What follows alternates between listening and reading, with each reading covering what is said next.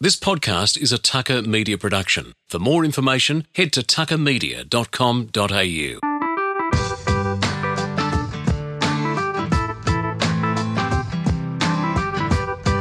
Hi, I'm Ralph Tucker from Tucker Media. The year 2020 has certainly presented challenges for everyone across the world. In 2020 Revision, I'll chat to a cross section of the community about their experiences and learnings in this truly unique period of history. From business owners to professional athletes to new mums, everyone will share their stories. And to give it an authentic 2020 feel, I've recorded these chats at my kitchen table over Zoom. Corbin Middlemas, welcome to 2020 Revision. Thanks, Ralphie. Thanks for having me. Now, you're a radio sports broadcaster for the ABC based in Melbourne. I want you to first of all take us through your 2020 and what has been an extraordinary year for everybody.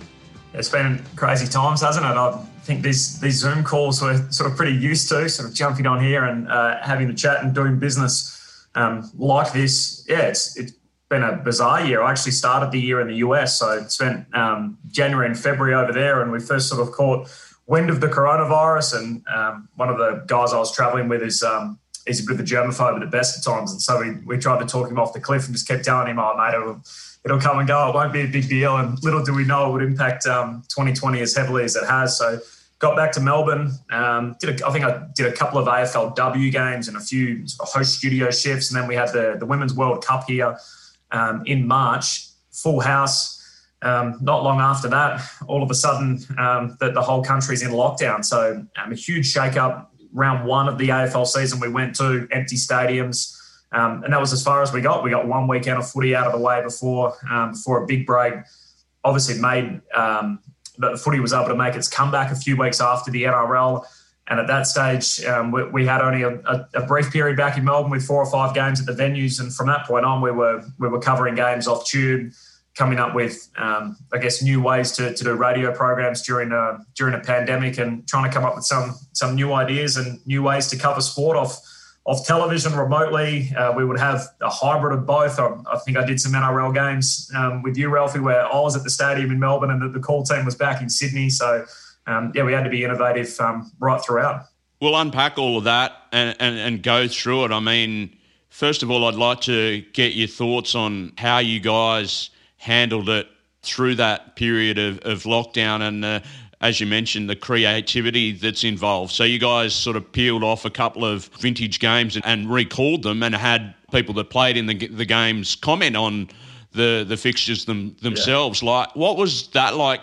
Trying to come up with that stuff when you knew that you had hours to to fill. And at the ABC, we're very fortunate that we've got a, a digital channel to support a lot of the stuff that the broadcasters were doing. So, just talk to me about that particular aspect of it it was a volatile time as an industry. And I remember in while all this was happening, there are so many other media outlets and a lot of our colleagues losing their jobs where, you know, uh, media organizations were cutting staff that quickly. And that was really happening even before the pandemic. And the pandemic probably sped a lot of that along. So I think we were extremely fortunate in a sense to, to work for the ABC during this period that, um, first of all, we were assured by our bosses that, look, we would, we would have work going forward and it's time to basically go away and come up with some new ideas. So I think, despite the fact a lot of us were interstate and separated from our family and friends, and uh, there was so much uncertainty in the world, it's it's not always the best space to try and be creative. Um, and then essentially we just pulled our heads together and thought, right, what can we do? What can we get out of this period um, and, and, try to sort of create something that's entertaining content. I think we both know, um, Ralphie, and part of our drive and interest to get into the sports media is just, you know, it's a great release. It's it's part of what people love every weekend. And when the sport's been taken away at a time of uncertainty, how do we keep sort of, I guess, the, the that feel with people, even though there's no new sport being played each weekend. So one of the things that we did was the grand final recall. So we thought, look, there's these great games um, in the history of uh, of Australian rules footy that people are aware of, and the, the members that are already part of our team, such as Brendan Goddard and Luke Ball and um, uh, Cameron Ling working for us, Mick Malthouse, you know, all these guys that have been involved in, in grand finals in the past why don't we recall the game and then have them as the experts, basically telling us their memories of the game, as opposed to them telling us um, their analysis of what's taking place. So that was a really fun experience just for me as a footy fan. I remember growing up watching these guys play and then um, to be able to get their experiences of, oh, this is what I was thinking at this time. This was actually happening behind the scenes. What you didn't realize is I busted my quad at that stage. And so I'd come off the ground and um, just being able to get some some great insights from these guys as to um, as to what took place during some of the, the most memorable game uh, memorable games in the, the, history of footy. And I guess from a and I don't want to sort of over exaggerate this, but from a, a mental health point of view, to be able to be busy and get through it. And we were lucky that, like you said, management supported the various teams around the country to get on with stuff and, and create stuff when scenes around us were kind of very bleak in many ways. And, and a lot of people weren't afforded the opportunity to to go to work or, or leave their, their house for, for an extended period? Oh, it helped me massively. And even once the rest of the country returned to normal and, and Melbourne had their second wave, um, the, the thought of going on annual leave at that time for someone like me, I'm a Perth boy that's spent a year in Brisbane, two years in Sydney, and now I'm in my second year in Melbourne. So it's I wouldn't necessarily say that my closest support network is here in Melbourne. Um, even if they were, by the way, we weren't allowed to visit too many people. You weren't allowed to interact with anyone that wasn't in your household. So it wouldn't have mattered if they lived in the suburb next to me. But to be able to have work uh, and to have a purpose, I think during that period was was so important. So it, it, gave us something to follow and something to do, something to work at. So it was a it was a great release. And I think otherwise than that, there's only so many times you can clean out your wardrobe and sort of rearrange your bookshelf and all these types of things. So yeah, we were we were very lucky that we were able to work during that period just to to give us something to do and something to focus on other than just what was going on in the world. I think probably everybody in Melbourne during that period and, and right around Australia during the first lockdown, you'd come home every night and sit down and watch the nightly news and realise um, just what a situation we're in and, and how much uncertainty there is going forward. So to be able to go and do something that you love and um, something that you're passionate about every day, yeah, certainly help sort of um, ticking some days off the calendar. Uh, absolutely. I want to get your perspective from a, I guess, a, a, sports lover's point of view when everything hit the fan, as it were, and the AFL were the first one to sort of go into shutdown, shortly followed by the NRL, and then there was this fear-based and a lot of panic and a lot of unknown and uncertainty about when competitions would resume. Peter V'landys, the, the chairman of the, the ARL, was, um, I guess, lambasted in, in many quarters for having the, the, the gumption in, in the eyes of many to put a date on the table that we would return. And then the NRL looked like it was a bit of a leader, whereas the AFL, all of the people south of the border were like scoffing at his his leadership at that stage, and then that that quickly turned when it looked like it was going to be a reality.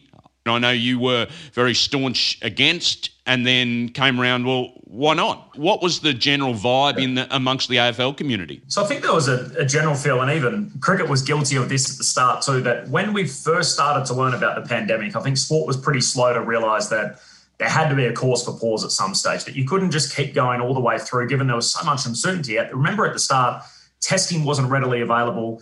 Um, we didn't know how widespread it was in the community. So there, it was important that we we took a break at some stage to actually realise, right, um, where, where is the virus at? Have we been able to locate it? How prevalent is it in the community? Can we test our participants, or are we as citizens contributing to the spread of the virus? I mean, if, if sport goes on and it's a contact sport, for example, um, and you're passing it through to other competitors, it's not just the competitors, it's obviously the, the most vulnerable people as well that, um, you know, when they leave there and go home and give it to their friends or give it to someone else, that's exactly what we're trying to do by um, by social distancing and stopping. So I think that the pause was absolutely necessary.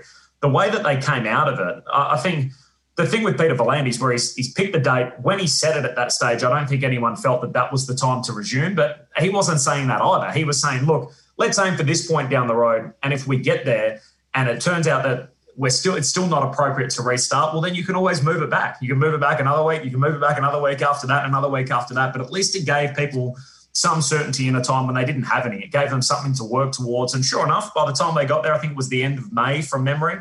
Um, the environment was a little better. Testing was more readily available, and it was a chance that they could get underway in a safe environment. Um, and, and then they could peel back the restrictions from that point on. So, in the end, it was really good leadership and the AFL probably missed out on a couple of weeks thereafter. And I don't think they wanted to be the first. I think the AFL was quite happy just to lay back in the cut and wait for somebody else to um, to step up and make the move, and and they could just sort of see which way the wind was blowing. I guess they also had the advantage of uh, more money in the bank, whereas the NRL was mm. strapped for cash, really needed to cut a new deal from the broadcasters and had to make that move, whereas the AFL obviously had a bit of a, a safety net and managed to sort of peel back on that. I want to get your thoughts around the resumption of the, the AFL and, and the, the tinkering to the, the competition, the way that it was played in the reduction in the, the time frame for, for quarters and so forth. The NRL sort of had two main changes, which was the six again rule and also the removal of one referee on the field. What was your take on, on how it panned out for the AFL throughout the season? Uh, I've obviously covered plenty of rugby league as well, so I I have that sort of unique experience in the comparison between the two sports. That the 16 minute quarters did not bother me one bit. I think as a television product nowadays and as an entertainment product, that that three hour window is is enough. If you've got a pre-game beforehand, a post-game afterwards, and you've got the game in between, it is the perfect amount of time. I mean, we often do uh, NRL broadcasts in the space of two hour windows. Come straight on, game takes place, bang, it's all over and done with. Get on to the other game, and as a result, the NRL are able to fit double headers in on a Friday night, for example. And, and obviously, you, you, never, I don't think you guys have any games that overlap the same way that the AFL have had in recent years. And this year, they got the first chance to have a look at that. And they thought, well, we can put all the games as standalone fixtures. And um, I think it was only the Saturday night game that, that ever overlapped. And it, it gave footy fans the chance to watch more of the games. And I think what happens is people often look at the 16 minute quarters and say, oh, well, it's a great game of footy. I would have loved to have an extra, you know, eight minutes in the final quarter or whatever it was. That, that That's not the game that you need to reference. What about the game between Gold Coast and Adelaide that's 60 points the difference at the end of the 16 minute quarters? Do you really want to watch another 16 minutes of that and touch on another four minutes or so? So I think sort of getting, um, trying to, to get a better broadcast product, I, I think the shorter quarters are certainly the way to go. Um, a few of the other changes, the, the fixture was obviously a big one for us where every team played each other once. So we've had huge problems and debates about um, the inequity with the draw. Uh, the travel that's involved. We've got a, a 22 round season or a 22 game season, which is born out of a time when there were 12 teams in the competition. So you played every team twice. So essentially, that's why it exists um, as a 22 week season. It doesn't really have a place in an 18 team competition. So to see every team play each other once, and whether they break into groups thereafter um, in a longer season or in normal times, it, gave the AFL, I think, a, a, chance to sample all the stuff that they probably wanted to sample. Um, and, this was the opportunity for them to, to see what worked and, and what didn't. That's the one great thing about the 2020 season from both points of view. Like the experimentation was able to happen where some of this stuff in years gone by. It may have taken years for competition committees and rules committees to decide yep. what'll work, what won't work. It was the ideal window to say, hey, let's have a, a reset here on this stuff and tr- experiment with, with it. And then we can throw some stuff out if we, we, we don't like it. We can keep some other stuff if we like it. And I guess it, it's the same across businesses as well. It's just like the innovation and the creativity that people have been allowed to use during this period has been phenomenal. So I think uh, fixture flexibility will stay. So I don't, I don't think we'll ever go back to the day where we've got you know 23 rounds in the season and they all come out in November and that's exactly what it's going to be. I think there'll be some certainty for fans if they want to book interstate travel. If they're a Fremantle fan in WA and they they get they want to go and watch their team play in Melbourne one weekend, they might be able to do that for the first 17 weeks. And then I think at the end of the season that they'll, they'll allow some flexibility and maybe even flexibility with time slots. So I know as the, the television networks are bleeding at the moment, and there's a general consensus that the next TV rights won't be as worth as much as what the previous ones were. Uh, how do you how do you maximize what they're getting? So perhaps if, if you have a round schedule, but only a few weeks in advance, you pick which game's the Friday night game in the key time slot, which game's the Saturday game. Um, I think that more more flexibility with the fixture on the run, I think, will help um, the, the competition the, the 20 minute quarters, I'd be surprised if we ever go back to it. it I think it'll be either stay at 16 or to go to 18. I, I can't see 20 minute quarters. And the other thing which we saw this year was same day travel, which was sort of taboo in the AFL for a long time. That it was like, oh, no, you got to travel the day before. What happens if you get stuck in the airport? What happens if this happens? There's always these reasons as to why the teams were forced to travel the day before the game.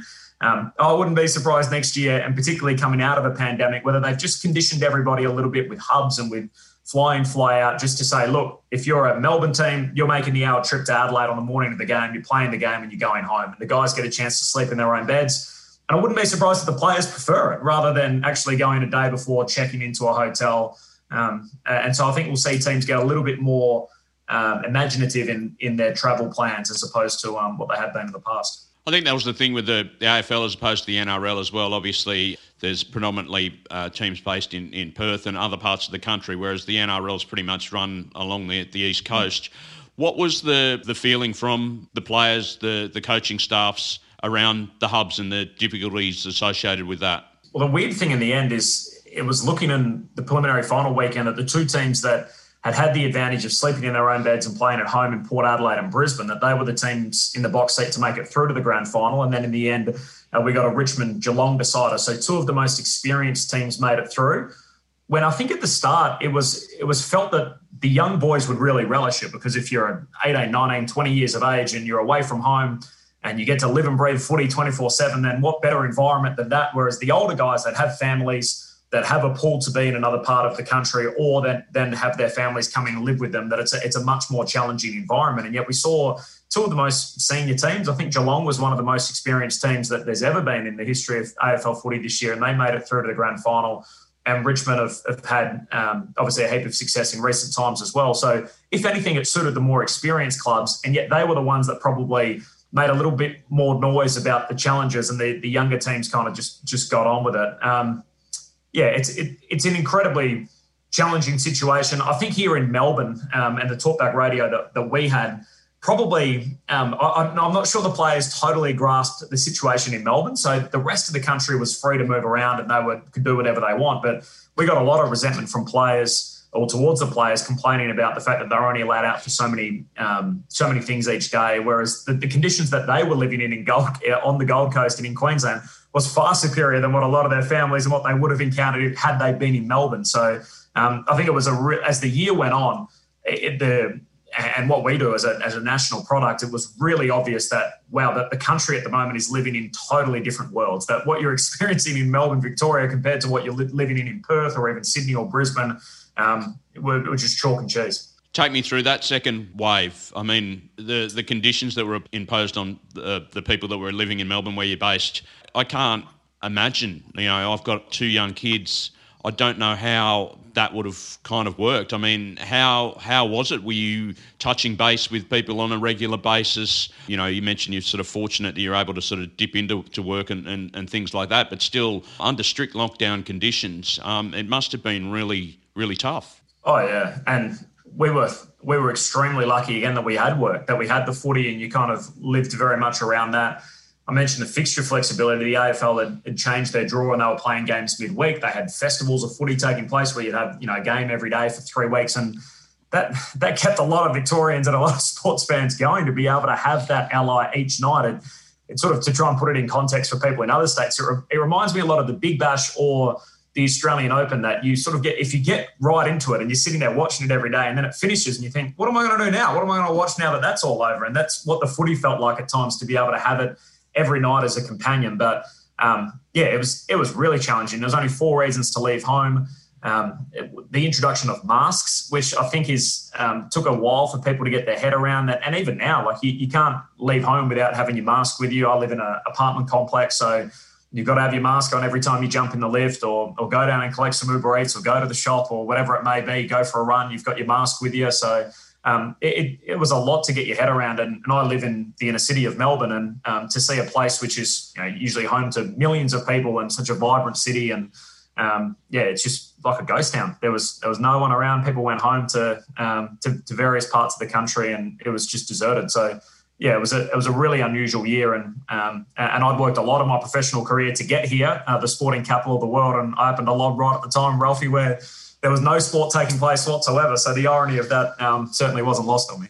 When the calendar ticks over to January 1, 2021, while it won't be the silver bullet everyone perhaps is envisaging, what what are you looking forward to most in 2021? Um, certainly a vaccine. I think that'll be the that'll be the home run shot, wouldn't it, for everyone if we can get a vaccine? I, I think there's a general feeling that, like you said, you said the silver bullet, that it's just going to be this big reset button and we're just going to hit it and the world's going to go back to normal and 2020 is out of the way. And I think absence of a vaccine, that's that's not going to be what's going to happen. So I think I've, i fear a little bit for the first half of the year as to what it's going to look like from a sporting sense. How are sporting bodies going to put together fixtures? Are we going back to hubs? Um, are there going to be crowds? And and you guys were lucky that you you had you know 50% capacity and big crowds for some games, including you know Origin and the grand final. And I've, I've missed that absolutely. The, the games that I have attended this year, no one's been at.